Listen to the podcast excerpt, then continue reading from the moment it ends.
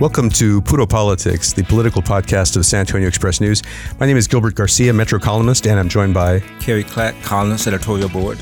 Nancy Preyor-Johnson, associate editorial board editor. Metro editor Greg Jefferson. This is our election recap uh, edition of Puro Politics. We're, we're fighting off sleep deprivation. uh, I know at least some of us are, and, and we're losing. We're, we're losing. Yeah, we're like Lauren Boebert in there, just kind of trying to kind of pull it off. the Republican Party in Texas and we're the Democratic Party. Um, so much to talk about, but before we get into it, uh, I, I, wanted to begin with what is uh, probably the the biggest story to hit uh, San Antonio City Council in a long time. Um, an investigation into Northeast Side Councilman Clayton Perry, uh, an incident involving him, um, an apparent hit and run. And Greg, you've written about it. You've been, I know you've been editing. Uh, yeah, kind of. Yeah, kind of. Yeah, I jumped into the reporting on it. Uh, yes, early yesterday morning. Uh, so yeah, what happened was uh, just after nine o'clock on Sunday night, at the intersection of uh, Redland and uh, Joan, Jones Maltsberger uh, roads, uh, a black Jeep took a really wide turn and hit a Honda Civic head on, doing major damage. Uh, the Jeep, the driver of the Jeep then drove away, and we know that as a hit and run. Uh, but somebody on the scene followed the Jeep, got the address, returned to the scene, gave it to the driver, who then handed it on, on to the cops.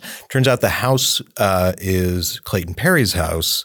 The Jeep was in the driveway with the engine still on, door, door open. The cop knocks at the door.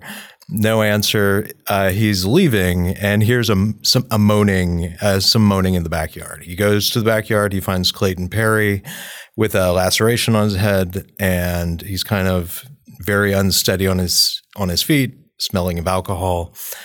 Uh, and so we have a hit and run investigation. It, it doesn't appear that the police are going to be pursuing DUI charges uh, just because you were no right, sobriety test, right? Right. Yeah. yeah. There was no sobriety test, and it's it's you know you're you're going to have to link uh, his having been drinking at the time of the accident to where they found him in the backyard. So um, this broke uh, Monday night. We confirmed the story. It was on KSAT. We confirmed the story early Tuesday morning. And by noon, uh, Mayor Ron Nirenberg was calling for um, Perry to step down if the reports uh, are shown to be accurate. So we're kind of in this holding pattern now, uh, waiting on SAPD, some word from either either the department or from City Manager Erik Walsh. I should say, by the way, th- so Clayton Perry represents District 10 on the northeast side. He's known as the only real. He's my councilman, actually. Yeah. Oh, he's yeah. yeah. He's the only kind of fiscal conservative on council, but he's very, you know, he's not he's not dogmatic. He's very he's a very friendly guy. You know, his his um, you know you know know, his kind of public persona is a little goofy. He's like, kind likes of, hats. Yeah, likes hats. He's got this weird thing for hats and sunglasses. Uh, f- friendly, kind of open. Uh, he's very approach. You know, he's well liked on council. He's a retired Air Force uh, right, civil yeah, engineer. Exactly. Right. He was a civil engineer in the Air Force. He was in the IE band, I think, in the seventies. I remember. Yeah, that's right. Yeah, he was. Yeah, it was uh, the Corps cadets. Uh, so yeah, we're we're waiting to see what happens. The the rumors were just running wild through City and Hall. He hasn't said anything so, at all. No, he's not. He's not. He never. He didn't uh, return uh, our phone call. And you know, so in with him kind of hunkered down, uh, we're waiting to see if he's going to show up at uh, the city council B session today. Just you know, is going to be at the meeting tomorrow, which will be interesting because it's the censure vote on District 1 council member Ooh. Mario Bravo, yeah. who is, of course, uh, accused of verbally assaulting uh, District 7 councilwoman Ana Sandoval, with whom he had a romantic relationship. Uh, that would be super awkward, I think, for for Clayton Perry. Uh, and we're hearing it's there's there's a chance he doesn't show up either mm-hmm. at the mm-hmm. meeting today or at session tomorrow. Now the question is, um, you know, when when Nirenberg called on his resignation, if if all of this is kind of borne out, uh, does he know something? Like, is he, you know, has he, mm-hmm. has there been any kind of communication between him and and Perry? Mm-hmm. I, I I've heard that's unlikely, but it could be. Uh, and is a resignation in the works? We heard yesterday that you know, oh, he's definitely going to resign today. Didn't happen. Yeah. Uh, we also heard that you know the council was going to try to add add him to the censure list, but that would be that didn't really make sense because there's no investigation yet. Like they haven't completed. It's it. just premature. right, right. Um, it's I, and you, you, as you said, the the question of whether he was intoxicated or not is not really a legal issue at this point. Right. But it's in the re- the the fact that he smelled of alcohol Yeah, yeah, just- was is in the report, and it's it's a political issue, is. absolutely. And I think that. Um, you know, we he's given the he should be given the presumption of innocence uh, certainly, but that that report it does not look good, and it it It looks pretty terrible. it looks Yeah. pretty terrible, and I just don't see how you you can you you can uh, continue. And you know, one question is: Was he, you know, was this case handled as it would have been for anybody? Like, were there any differences in the police's approach uh, to Clayton Perry as there would have been for just, you know, kind of the average citizen? We're we're still kind of sussing that out right now. I'm, I'm kind of fascinated with the the person who s- observed this Yes. and said, I'm going to follow that Right, person. right, I mean, yeah. not, That's not- what that- I keep thinking. The average of, person yeah. wouldn't, Yeah, yeah, wouldn't yeah. necessarily do that. And I thought that was pretty remarkable. I mean, it must have been some scene to watch that and for that person to feel, you know, the obligation to go Just and follow outrage, him and yeah. and yeah, and to do that because they don't know who's in that Jeep. They don't know what the what you know if they're armed, especially in Texas. right, right, right. I, they don't know what's going to happen, but they did that and they, you know, went into investigative mode. And uh, I think that's a really big deal. But that's what I think of first with that. And I mean, obviously, it's an ethical, um, it's bad optics. It's, you know, it's a big problem for him. And it's it's unfortunate. He, he could have, you know, th- he could have killed someone. He could have killed himself, but he could have Yeah. killed Absolutely. somebody. And and what was the reason again, Greg, for the officer not doing a breathalyzer or That's unclear. I mean, well, I mean, for one thing, um, yeah, it, it's it's unclear. Let me just say that. Well, he denied you that he was the can driver, extrapolate- what- is that right? exactly. Yeah. So the the officer questioned him at the scene in his backyard, and he said uh, he was he either refused to answer or when he did answer, he gave vague answers. But he did say, "I wasn't driving tonight."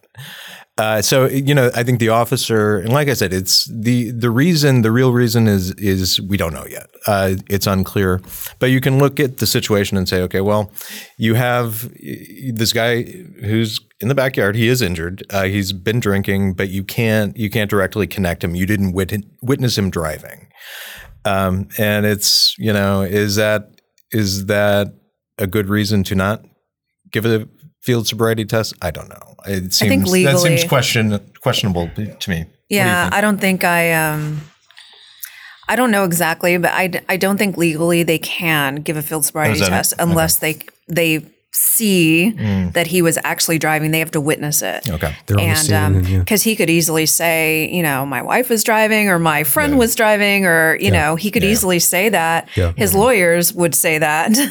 Right. you can't prove it. And so, um, you know, I think that's what kind of saved him there was just that little bit of time.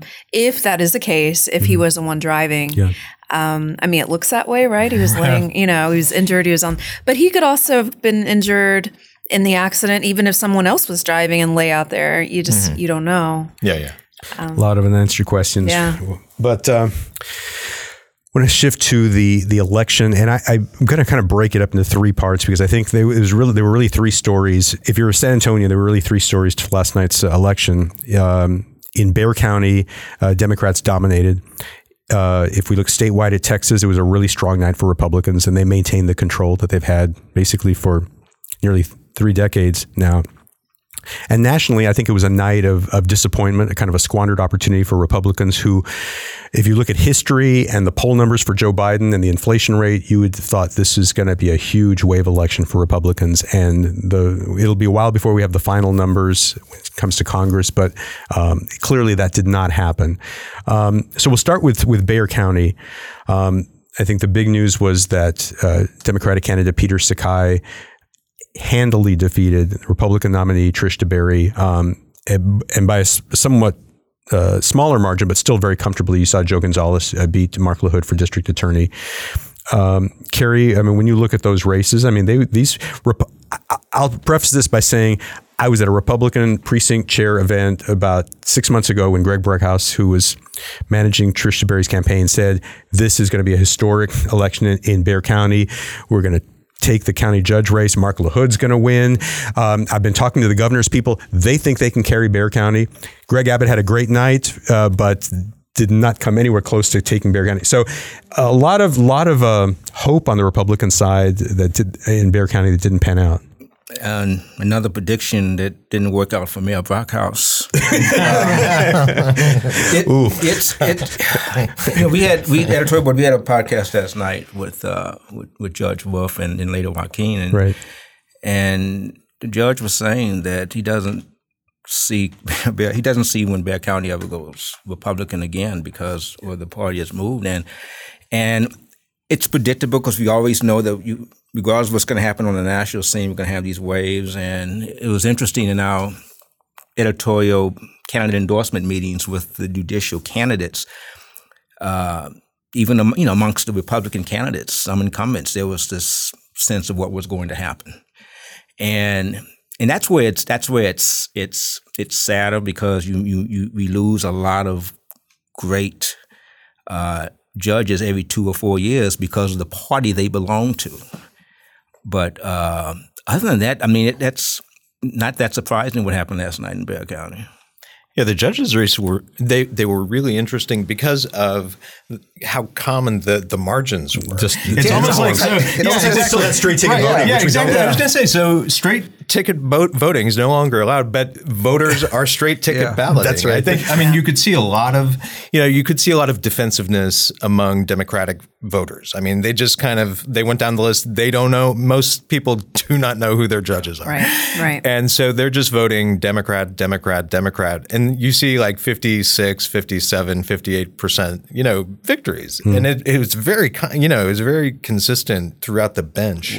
But yeah, like uh, the Democrats cleaned house judicially. Yeah. I mean, yesterday. Yeah. And I, uh, I had a conversation with a Democratic political operative early this year um, when the, the, the the threat of a uh, red wave, I think, was was stronger, and that person said, "I'm you know because in 2014, as as, as blue as, as Bexar County has been for a while, in 2014 you had a Rep- Republican wave election and Democrats were swept out of the courthouse, um, and there was a fear that that among Democrats that that was going to happen again, and you know the opposite happened. Um, the the lone like Republican successes in Bexar County were in pockets of Bexar County. You had Grant Moody winning. It was a pretty competitive race over Susan Korbel for um, for precinct three county commissioner, and John Lujan held on to. I've called, called him the, the king of special elections uh, because he's he's been twice elected uh, to, to, Texas House in special elections, but never served during a legislative session. Know, he's one of those kind of oddities in, in Texas politics, but now he's going to yeah. because he he won a close race over Frank Ramirez. So there are, there are pockets of, of success, but countywide, uh, Democrats control things. Statewide, completely different story. Um, you know, Democrats had hope that that Beto O'Rourke would uh, you know could could pull off an upset in the governor's race, or that Mike Collier might uh, might do that uh, over Dan Patrick for lieutenant governor. And what we saw was uh, Republicans statewide winning, I think, by double digits, on almost in almost every race, if not every race. Um, you know, Greg, when you look at, uh, at at Greg Abbott, I mean, it was uh, you know, he had some he had some tough uh, questions to deal with. I mean, there were a lot of people still upset about the grid uh-huh. failure in 2021, his failure to act right, or refusal right. to act on gun safety after Uvalde. Uh-huh. But, but he he's really well. Uh, Greg Abbott has for a long time now, and certainly in this election cycle, shown himself to be a master of changing the subject. Right. I mean, like it True. became, yep. you know, it became all about border enforcement, border security, busing, you know, immigrants who cross into Texas to New York and Chicago. And so, yeah, I mean, it's, uh, you know, part of it, part of it was that. And part of it is, you know, this is still, when you get out into the hinterlands, I mean, it is still an extremely conservative state. It is a Republican stronghold and it will be for, for years to come. Yeah, that's the thing. I mean, I always tell myself that this has always been a conservative state. It was a conservative democratic state for, for ages. And then when we had a political realignment uh, during the, the, the Reagan Revolution, it became a conservative Republican state. Uh, we are seeing demographic changes. We're seeing population growth. But it's still a conservative state, and that's not going to change yeah. anytime and, soon. I mean, you know, and also another thing that's not going to change anytime soon is kind of the divide between urban counties and and rural counties. Like it's it's only going to sharpen, and I think you saw that continuing last night. Uh, you know, Harris, Dallas, you know, El Paso, Bexar County. I mean, they they broke for Abbott in big ways. And Nancy, we know. I mean, that Beto O'Rourke, if, if his his failures in rural uh, counties, I mean, it wasn't for lack of trying. We know he went into these these places and was was willing to talk to people who he knew would be uh, who were. Uh, unlikely to vote for him. I mean, it, what what if anything do you think Democrats could do in those in those counties?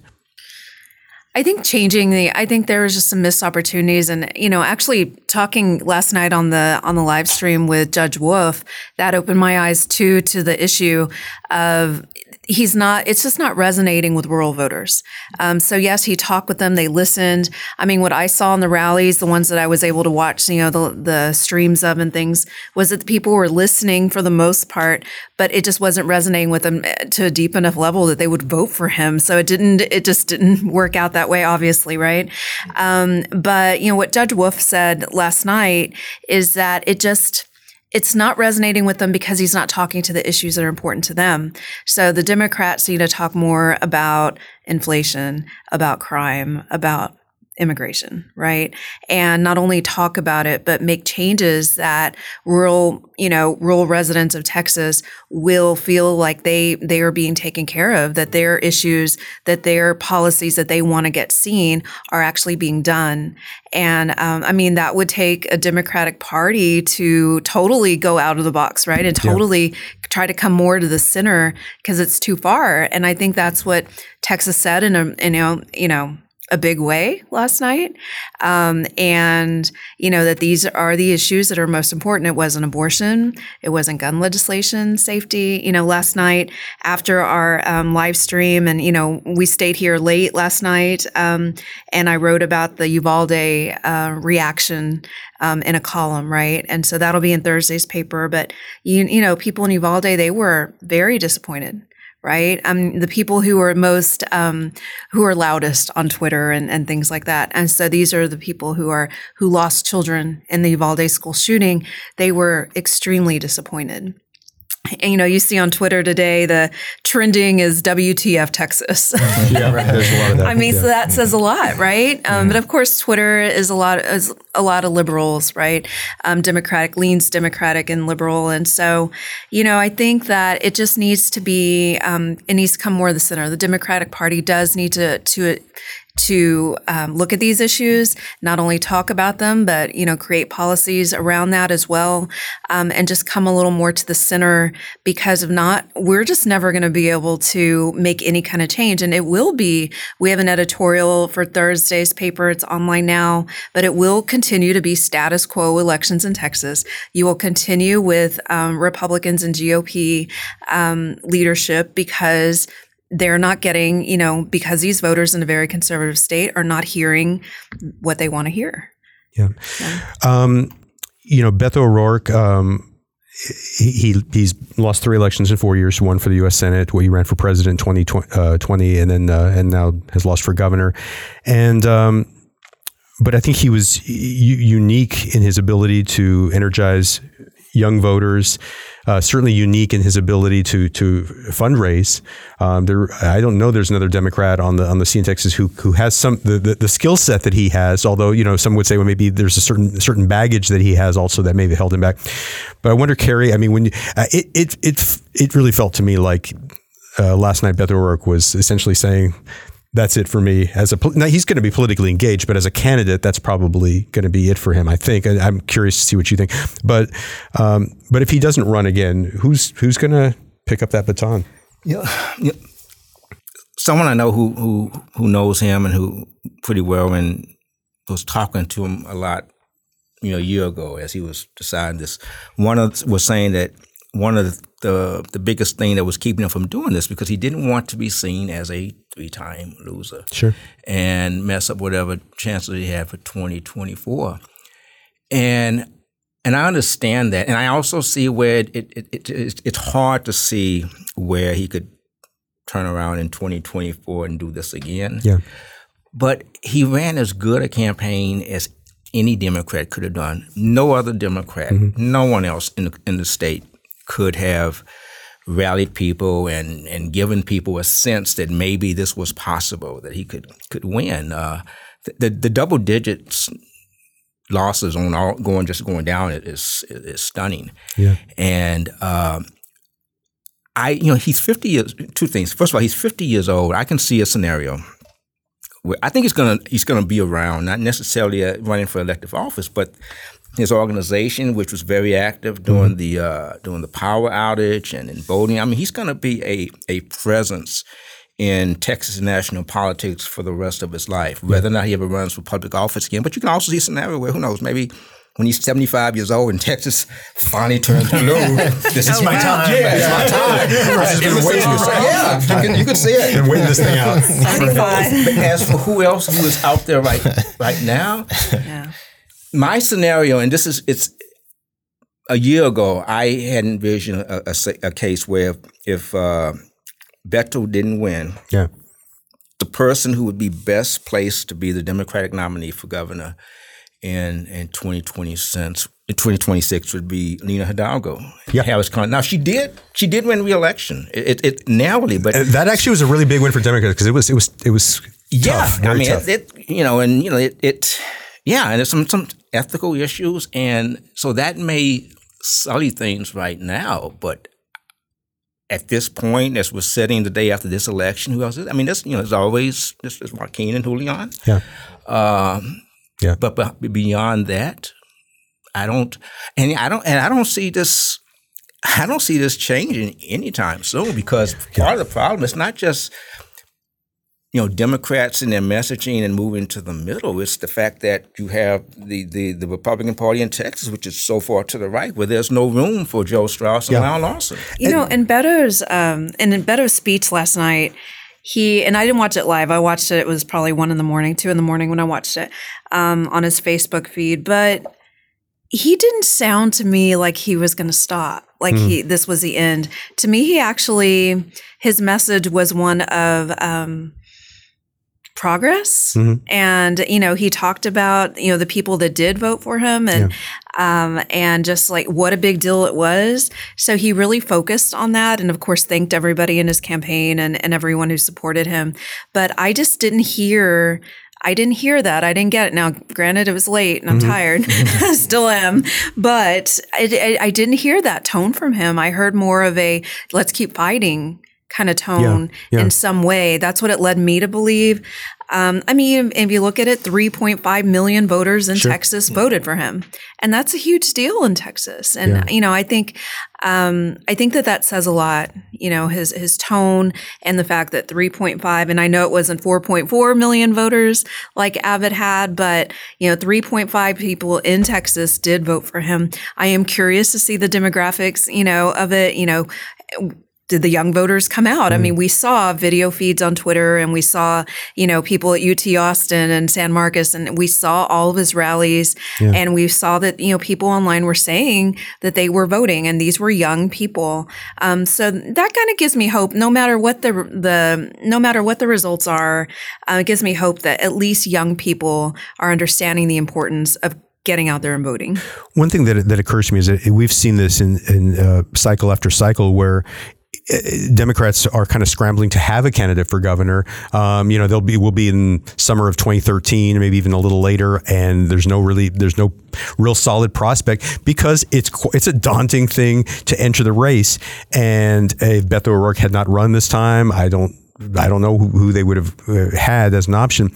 And one, one thought I had is that if fellow Democrats who maybe would have the ability to to have to run a strong campaign look at this and think this is someone who raised about $70 million or so. And this is someone who, who, who tirelessly went across the state and took his message to everybody and, and, um, and had a lot of name recognition and got a lot of, you know, uh, enthusiasm and got a lot of media attention and still lost that's, by what 10 11 12 yeah, points. That's I mean, he can't win it yeah. is, is this worth me even thinking about? And so i think that yeah. one of the things that i think will will come out of this is not only that republicans still you know uh, uh, cemented their their control of the state, but also I think that it's got to be uh, uh, discouraging to future Democrats. If in four years you're going to think, do, do I want to Well, put myself through that? I would have to think that there's there are some Democrats in Texas who, uh, although you know mourning the loss of uh, Beto O'Rourke in this race, they have to be looking at him and saying, "Look, this is a guy who, I mean, he's he's he connects with his supporters in a way most candidates don't. He's great at fundraising, and he's willing to go into rural communities and hang out there." Uh, you know, was the reception he got great? No, but I mean, you know, this is Democrats have largely ignored these communities for a long time, just as far as you know what issues they emphasize. I have to think that there's some Democrats who want him to help with party building, like to go around the state, He'd be good at that. identifying, mm-hmm. you know, candidates for city council or school board races or state reps races. Just get it, you know, bring them along, help groom them. Yeah. Although grooming, I don't think we. Yeah. we can't say that. We can't say that. That- Molding. Two years ago, that was that would have there been fun. go. Molding, yeah, that's it. Mol- and helping him with fundraising and kind of building up uh, at the grassroots. Yep. Uh, and he'd be great at that. He would be You great at that. and he's that he was that un, that unique. I mean, he's a unique figure. I mean, historically, in, in many ways. I mean, I Right. said before, he, Yeah, yeah. he's a phenomenon. You can, you know, phenomenon can be good or bad, but it's something you can't you can't explain. Right. You don't see coming, and there's really not anyone you know other than an Obama who we've seen with this kind of who connects with with people. But uh, he was one that he's that, that rare candidate who the reason he ran against, I think, really what was his own instincts and maybe long term interests was because the people wanted him to run. And that's, I mean, there was, and I and I don't see any other candidate out there who you're going to be seeing this outcry for in any races soon. Yeah. So I went to wrap things up by talking about what happened nationally, and I, I'm going to set this up by by looking a little bit at the history of midterm elections.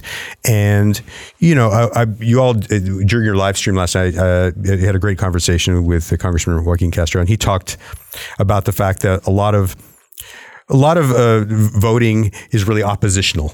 People are they're upset. I mean.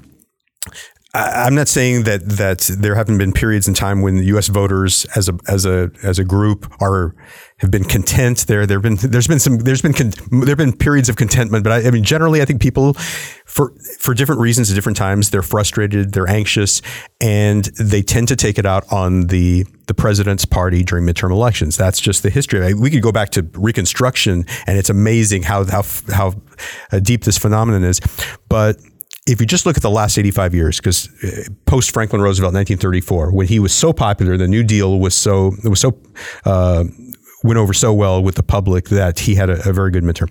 After that, there have been two midterm elections when the president's party has done well. You had uh, 1998 when Republicans over overstepped on impeachment with Bill Clinton and Democrats won a few seats. 2002 Republicans, uh, uh, you had a Republican president George W. Bush. The country rallied behind him after 9/11, and he had a good uh, midterm. Uh, there was a close one in 1962, coming off the Cuban Missile Crisis. Weeks later, uh, there was a midterm election, and because of that and the public support for John Kennedy, Democrats just lost, I think, four seats in the House almost every other one has just been a wipeout. And I mean, this was amazing. I didn't know this till recently when I was looking at some of these things. Dwight Eisenhower, who was, I think, pretty much a beloved figure during his presidency and then before, in 1958, Republicans lost 48 seat, seats in the House, 13 in the Senate during the, the Dwight Eisenhower's last midterm. Uh, we know Bill Clinton during his first midterm, the Republicans, I mean, Democrats lost, I think it was 54 seats, um, and Republicans took control of the of the House for the first time in 40 years. Uh, Obama, we had the Tea Party election of 2010. The, the Democrats lost 63 seats. Um, this this happens all the time. Trump uh, in 2018, the Repu- Republicans lost 40 seats. It was the worst uh, midterm for them since Watergate. This is what happens all the time. And Joe Biden, you know, uh, there's a lot. I think that he's. I think history will probably be kinder to him than maybe the voters are now. As far as if you look at what's been achieved uh, in, uh, if you look at legislation that's that's passed, but he's not a popular president. Inflation is high. Uh, and this had all the makings of just a huge wave election. And right now, as we as we're talking, it's still not clear if Republicans, who were close to having a majority as we came into this election, it's still not completely clear that they're going to take the House. They, it's likely they will, but it'll, it'll be a, uh, very thin. Um, the Senate is still up for grabs. We, I think, the last I heard, there were uh, of the 32 uh, governor races uh, that we had on the ballot, um, 16 went to Republicans, with 16 went to Democrats they're just amazing. You uh, in in Michigan, you had Hillary Scholten win, the first Democrat to win in Grand Rapids in that congressional district since 1977. You had um, uh, John Fetterman, who was recovering from a stroke, defeated the uh, Donald Trump handpicked candidate, uh, Dr. Oz, uh, in, in, Pennsylvania, flipped that Senate seat. Um, what happened? Clearly, this was not what Republicans. They're they're going to try to put the best face on it, but this is not what they had anticipated. I mean, what happened? They, there was such a cockiness that they were, and it, I mean, it came somewhat close that they were talking about winning, you know, the governorship in in, in New York, mm-hmm. and, and one of the things that that Democrats did have a bad night where they had a bad night was in New York. yeah, those congressional including races. Sean Patrick Maloney, the chairman. That's right. Yeah, yeah, that was um, interesting.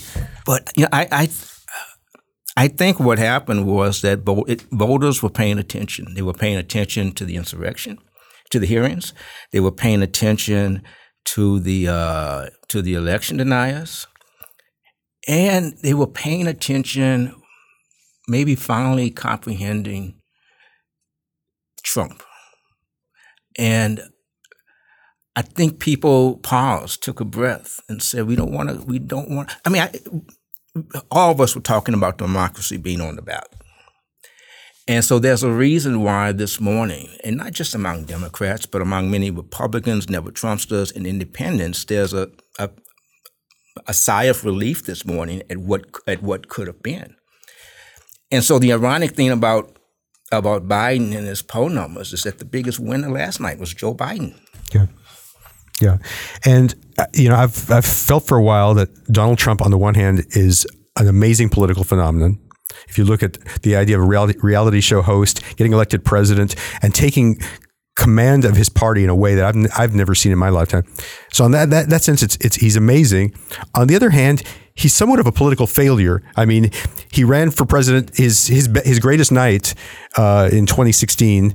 He defeated the most unpopular Democratic nominee in the history of presidential polling, and still lost the, po- the popular vote by three million. Though he, he he threaded the needle in the electoral college. 2018 had a terrible midterm, and he was clearly it was clearly a referendum on him. 2020, he loses the popular vote by 7 million, gets voted out of office. That doesn't happen often for incumbent presidents. And then last night, you know, if the referendum had been on Joe Biden, it probably would have been a much better night for, for Republicans. But Trump, by his uh, I, by recruiting and getting behind, you know, election deniers and some really just he also lost the Senate for them in 2020. That's right. That's right. That's I'm, I'm, glad you mentioned. So you know, all, some of these candidates, if you look at, I mean, election deniers. Uh, I think it was is it in in well the the, the, the uh, congressional race I mentioned uh, uh, I mean she beat John Gibbs who was an election denier. And and uh, there were in in Michigan and Arizona you had Secretary of State elections where you had election deniers uh, on the Republican side and Dem- and Democrats won because voters had to look at that and thought this is I'm worried about the, the election process. Right right yeah. so I I think that the more I think Republicans are starting to to to realize that the every time that it's a referendum on Trump. That's why Trump. That's or, why Trump was the biggest loser last yeah. night, and and and. Uh, and and that and DeSantis is the second biggest winner. Yeah, right. That's yeah, right. Yeah, yeah. I would say the biggest. yeah, among, yeah, among yeah. Republicans. absolutely. Yeah. yeah, yeah, yeah. I mean, this was you know this was you're right. Like it was, it was somewhat of a referendum on Trump and uh, DeSantis in Florida. Anyway, killed it. So he's you know he's he's got stature that he didn't have on Monday. Yeah. Uh, so yeah, I think he's well positioned uh, going into 2024, assuming you know he starts kind of testing the presidential waters. Yeah. yeah, but this is what happens though. You know, Ron DeSantis. You're the biggest winner among Republicans in the 2022 elections. What do you win? You're going to be incinerated by Trump, because it's already it's already started. Yeah, it's yeah. going to be so uh-huh. dirty and nasty. Yeah, yeah. And, the thing that I that I think sometimes uh, those of us who you know in the media, I think uh, maybe uh, just people who don't who in the general public maybe don't even uh, who are not involved in the Republican Party don't understand that there is some complexity of of uh, opinion about Trump. I think within the party, there are people who think who maybe. Uh, thought his economic policies were good and the tax cut was good when he was president liked certain things that he did they they liked his uh, you know his uh, nationalistic sort of trade approach um, but they're thinking like the, the, he's kind of an embarrassment now, or uh, the, he's gone too far with this election stuff, or he's you know, they, there there is it, these things are not expressed publicly that much. I don't think because people fear him in the party, but I think there is some. Uh, uh, you know, there's there's complexity there. I think that that was reflected somewhat in in what we saw. I think so too. I think, um, I mean, we can't have Trump again. we can't have a Trump presidency, and just the thought of it um, I think makes people anxious, right? And and I see, um, you know, people are are disappointed, um, and I feel like it should fuel. It should hopefully fuel that. I don't know. DeSantis will be much better though. I mean, I don't know. I heard on a, a talk show this morning something about maybe DeSantis will be vice president, run for vice president under Trump. I'm like that same thing. Oh, just like, like, just the thought of it made me yeah, stress yeah. out. yeah, the, the only good thing about that is it, it, it would never happen. It would, yeah, no. Can you imagine? Yeah, yeah, Trump could not could not have somebody seen as competent and able to step into his role uh, easily. So yeah, yeah. My never, well, my, never, my never. thought has been that that Kari Lake, if she got elected governor of Arizona, would be the ideal she, uh, mm-hmm. Trump running mate. She's extremely loyal to him. She's she's very comfortable on TV. Uh, as we're doing this, and uh, we still don't know if she's gonna if she's gonna pull out that Arizona governor's race. It's very close, and that's another one that even if she wins, um, it's it should not have been that close. I mean, Katie Hobbs is does not have the the uh, TV skills, the political skills of Kari Lake. She didn't. She refused to debate her and still is hanging in there uh, with a chance to win. So that says a lot about the night that Republicans had. Um, we're going to have a lot of political stuff to cover in the next few weeks, and uh, we appreciate you listening and hope you all are doing well. Take care.